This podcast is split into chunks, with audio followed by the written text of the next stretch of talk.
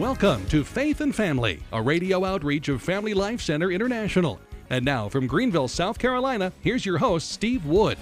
Hello, this is Steve Wood, and welcome to Faith and Family. Kind of excited today to launch into a new series in the Old Testament book of Sirach. And today is going to be by way of introducing this very rich Old Testament portion of Scripture.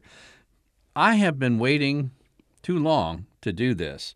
Uh, in fact, about 20 years ago, Scott Hahn asked me what I was doing with my radio show, and I said, among other things, at the time, says trying to teach things like the Old Testament book of Proverbs, which is so rich on practical application of the faith. The, the question how do how do we live practically in the world? A lot of people really want to know that. And I remember Scott telling me, you know, that book of Sirach has a lot of good stuff in it. You ought to do that too. So I'm taking Scott up in his word, even though I'm 20 years late. Here we go. And I'm going to start with a question. And this is the question that's very much on my mind through the things I've been doing in the Family Life Center the past few years and what I expect to do for the next few years. And what's on my mind, I'm urging parents, as you hear my voice right now, to let this be on your mind. First thing is the question What is the greatest single challenge facing parents and their parishes in the 2020s? What is the single greatest challenge? And my answer is that we need to know how to live as a Christian in a post Christian culture. And actually, I define our culture as non Christian and post pagan. It's not even proper to call it pagan because pagans had a sense of right and wrong. They didn't always have the right senses of right and wrong, but they had that deep sense of right and wrong.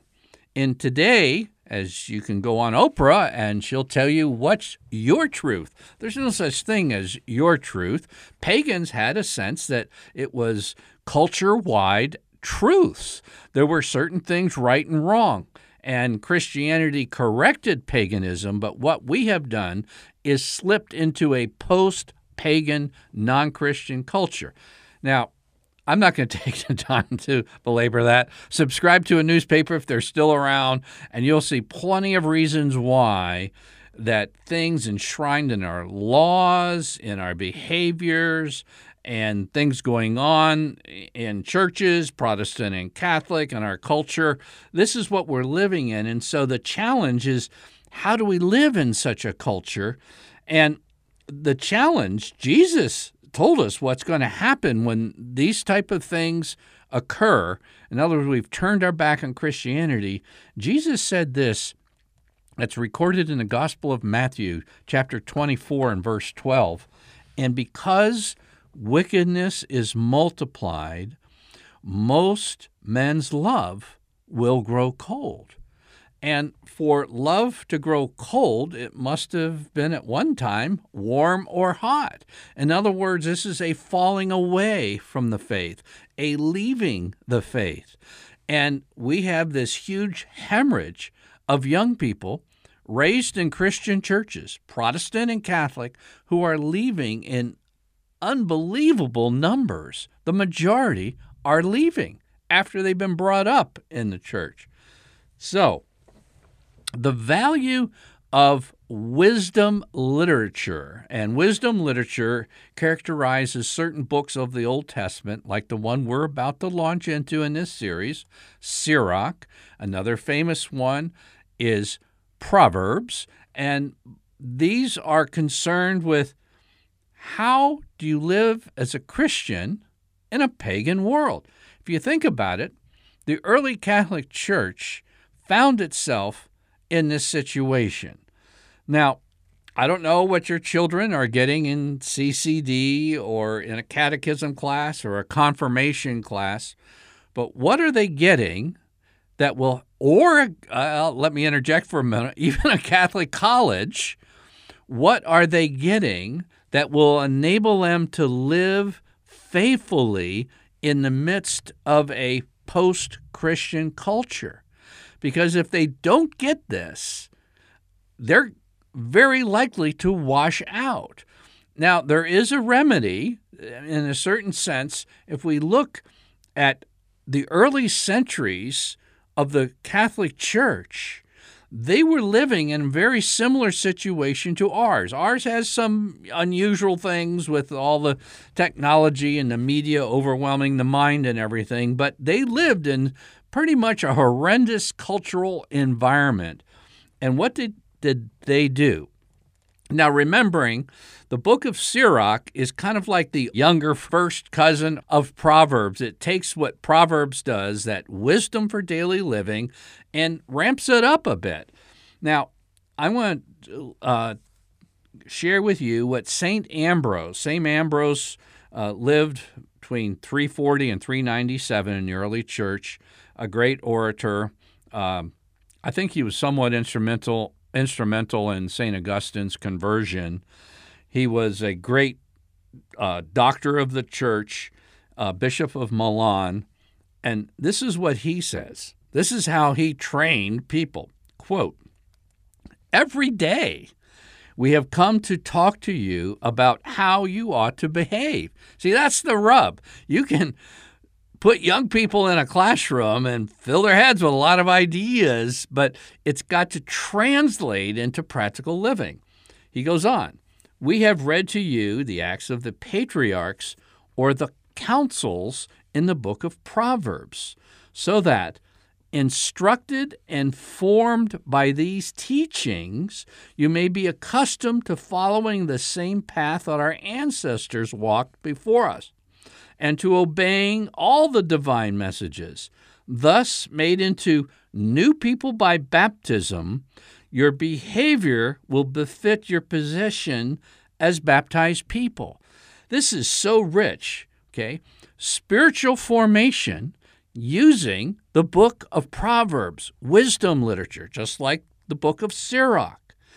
Now, you've been made new You've been pulled out, so to speak, of the fallen world by baptism, but yet you need to have behavior that goes along with your new identity of who you are as a child of God. And that's the big rub, which is failing today. So, what is being done with your children? And if they're not getting it in certain situations, then mom and dad, great. It gives you a golden opportunity because whatever you teach, will go a long way, a long, long way. Okay, this is from St. Basil, living around the same time in the early centuries. He says this The book of Proverbs is read to give an order to our actions and as a corrective to our passions. In summary, it is a discipline or guide to life. Ay, ay, ay. We, spend a lot of money on books with fancy covers that don't do nearly what the books of Scripture can do that are specifically designed to help people's behavior match their identity as baptized Christians, to enable their behavior to be faithful in the midst of a pagan culture. A Protestant group by the name of InterVarsity has published an incredible series of commentaries on Scripture. And what they have done is collected the early church fathers' comments on a particular portion of Scripture. And for Proverbs, this is what they say there are 64 ancient church fathers and saints who wrote on Proverbs. Here's a partial listing St. Augustine, St. Chrysostom, St. Ambrose, Venerable Bede, St. Clement of Alexandria, Pope St. Gregory the Great, St. Jerome, St. Athanasius, St. Basil the Great.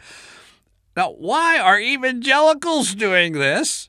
And not Catholics. All these guys are Catholic Church fathers, every single one of them, including doctors of the church, and specifically saying this is what we need for people. And this isn't the only thing, don't get me wrong, but this is a big thing. Now, here we go. Now we're going to talk about Sirach for a minute. There may be, and I think there is, one book of the Bible that was used more in catechesis and church readings than Proverbs. One. Now, it's hard for me to know this because, again, a lot of what I found out about Proverbs in the early church came from evangelicals. And this one book that I'm suggesting may be, have been used as much or even more than Proverbs is found only in the Catholic Old Testament collection of books of the Bible. And as a result, it's only up to Catholics to bring this forward. We don't have quite as much information. At least I don't have it. But I think that one book is the book of Sirach. And here's why it's the only book of the Bible that I'm aware of, and there's 73 books in the Catholic Bible, okay, 73 books, and only one of those has a nickname, and that's the Book of Sirach. The Book of Sirach was given the name Ecclesiasticus. Now, when you heard me say that mouthful, you might have thought I was talking about the book of Ecclesiastes. Ecclesiastes is a different book. Uh, Ecclesiastes is a wisdom book, but it's not Ecclesiasticus. Ecclesiasticus means the church book. There's one book of the Bible that has the nickname the church book. Guess why? This is the book the church used in the early centuries, the Latin speaking church. It was Sirach. And it blows my mind really does that as an evangelical, I spent so little time seriously investigating what books even belong in the Bible. I just assumed what I had was right, and for some reason the Catholics were wrong. And and the amount of time we spent in seminary investigating the question of what books belong in the Bible was just minimal, really, compared to the you know hundreds of hours in Greek and Hebrew and the careful exegesis of Scripture and such. And yet, the obvious thing staring me in the face this book, Sirach, the only book in the Bible that has the nickname the church book, I said wasn't a church book. That doesn't make a lot of sense if you have any appreciation for the early church fathers. Now, why was it called the church book? Well, it didn't have the Sermon on the Mount. Ecclesiasticus or Sirach, the two names for the same book, uh, doesn't list any of the miracles of Jesus. They have none of Christ's teachings on the kingdom of God, no mention of the crucifixion, no mention of the resurrection. So, why in the world would the early Catholics call Sirach the church book? Well, it's just what I opened this broadcast with. The great challenge then, as well as the great challenge now, is how to live as a faithful disciple in the midst of a pagan culture. And because of the great challenge in the early church, Sirach was used right along with Proverbs so much that they called Sirach the church book. Okay? It's kind of like it was the handbook. What do I do now? How do I live differently? And unless people are shown a path, particularly young people, they pick up the path of their peers. And and if you're a Christian parent, you really don't want that in today's world because today is like back then. And that's why I am doing uh, this, what I consider a very exciting series on Sirach. It's like Proverbs' first cousin, it's built upon the wisdom of Proverbs, but with extra fortifications, because what was happening at the time is that there was a Hellenization taking place of the Jewish people, an excessive Hellenization. And by that I mean Alexander the Great conquered the known, world shortly before this time. And so the Greek language spread everywhere and actually became a blessing because the Old Testament was translated into Greek for the Jews and then later the Gentile converts all over the Roman Empire. And that translation of the Old Testament was called the Septuagint. And it was the Bible that St. Paul used to go evangelize the Roman Empire. It's the Bible used by the early Christians. It was the Bible adopted by the early church. And guess what? Scholars know to this day that in the Septuagint, unlike Protestant Bibles, all seven of those Old Testament Catholic books are in the Septuagint. All seven. Okay? And but with the excessive Hellenization came the temptation told towards paganism. And wisdom in Sirach was given to counter that. Now, people might say, well, you know, we don't have people um, living as the old old world pagans. You know, what have we to uh, fear today? Well, I'm going to give you a quote, and it might make you mad, but it's not me that came up with this. This was a man by the name of Joseph Ratzinger, who became Pope Benedict XVI. It's kind of a forgotten essay he published in 1958. And thanks to Father Kenneth Baker at the Homiletic and Pastoral Review, he translated this article entitled The New Pagans and the Church.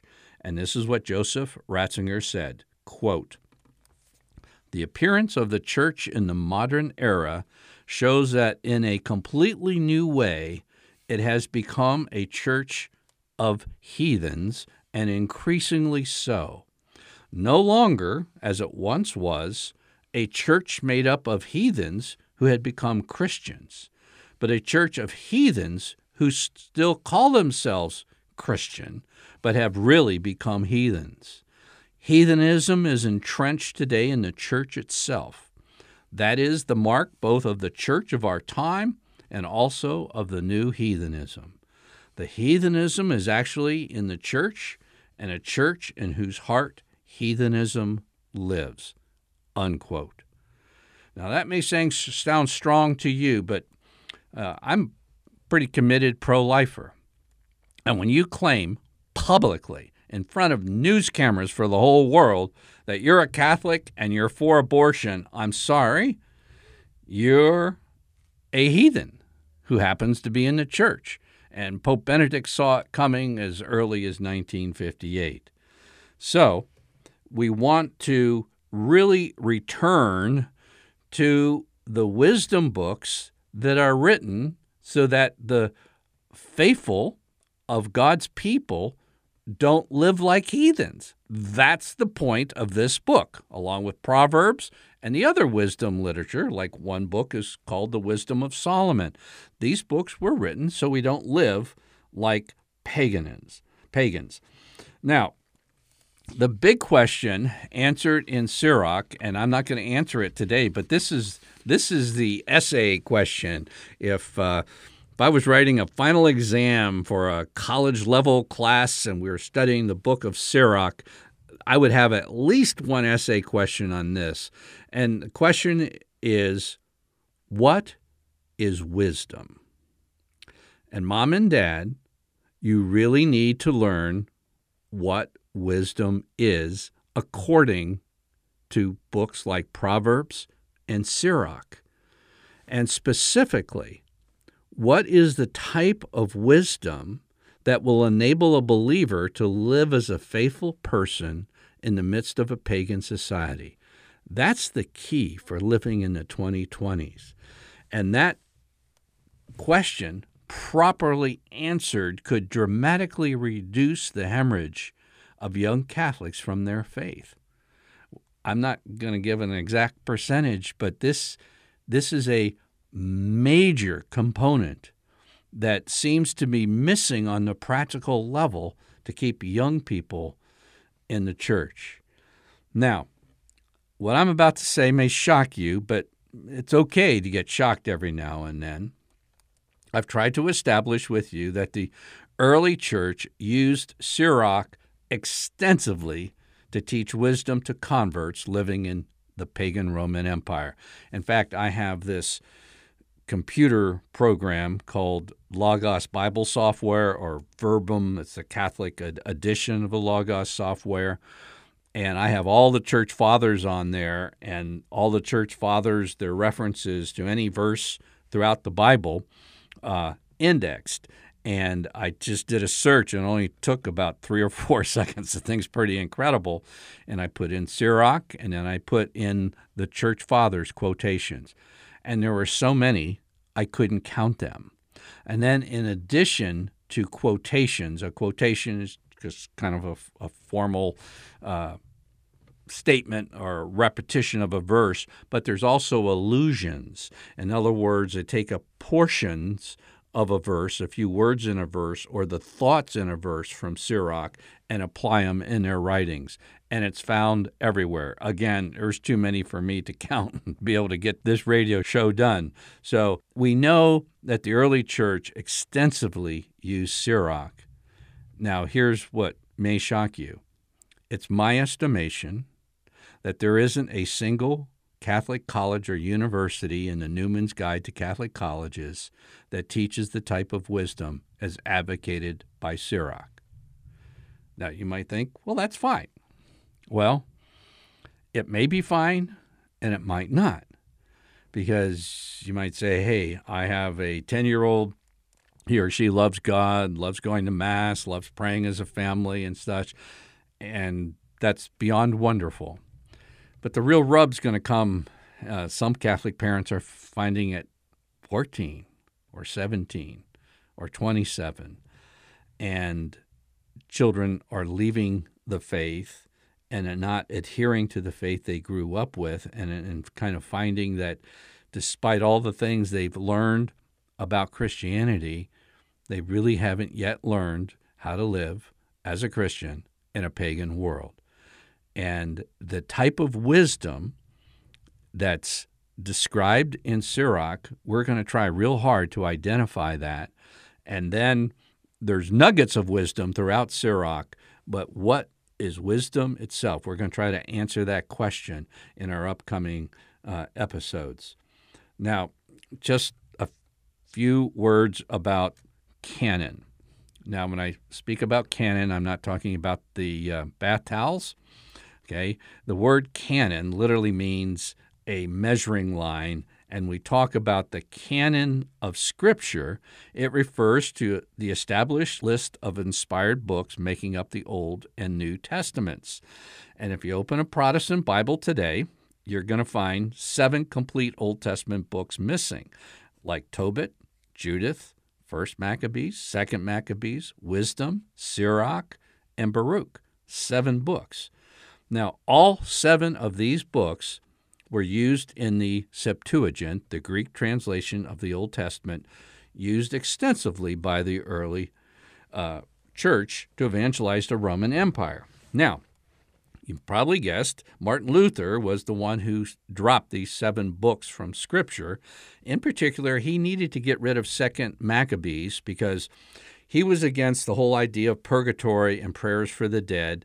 And in Second Maccabees, it says it's a good, noble thing to pray for the dead. So he had to get rid of Maccabees, but he couldn't just zip it out without a reason. And the reason he took is that St. Jerome, way back, uh, had a very strong preference for the authority of scriptures that we had Hebrew manuscripts for. Now, we you know, only have at this point Greek manuscripts at this point in time for these seven books.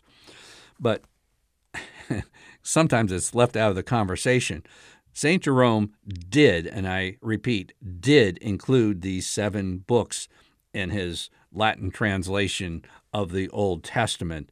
But Luther took Jerome's preference for books based on Hebrew manuscripts and used that or abused that to delete these seven books, which Jerome didn't do.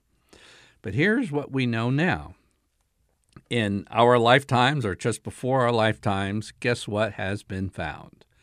Hebrew manuscripts for Sirach and the other books. Hebrew manuscripts for Sirach and old manuscripts were found in Qumran, the Dead Sea Scrolls. I believe it was a synagogue in Cairo, Egypt. And extensive Hebrew manuscripts are now in our possession. So there's really uh, there's really no excuse to drop these books from our study because, in my estimation, kind of a missing piece to the puzzle. And I've literally had some parents contact me and say, um, you know, what did we miss? You know, we've done this, we've done that, we've done this and that, and we've done all the things that people commonly talk about in conferences and on the radio and in books and in our parish workshops and such. But what is missing? Well, I'm not saying this is a uh, you know 100% guarantee to keep your kids faithful disciples of Christ, but this is what the early church did use. It was the book of Sirach, and it used it so much that it got a nickname. It's the only book of the Bible that has a nickname, the church book. So I would invite you in the coming weeks to join me as we launch this adventure and going into the book of Sirach. There's some things in there going to be a little hard to digest, uh, some things that are going to be challenging, some things so incredibly practical that you say, well, no, I want theoretical. Well, theoretical is good, but practical is necessary to live faithfully for Jesus Christ. And you want to know how to practice wise living? The book of Sirach is the place to launch an investigation. I'm Steve Wood, your host, and you've been listening to episode 334 of Faith and Family Radio.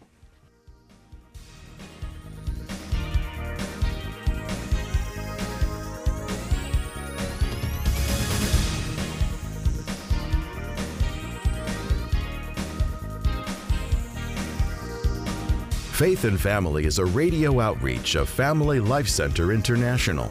Visit us online at dads.org to learn more about Catholic family life.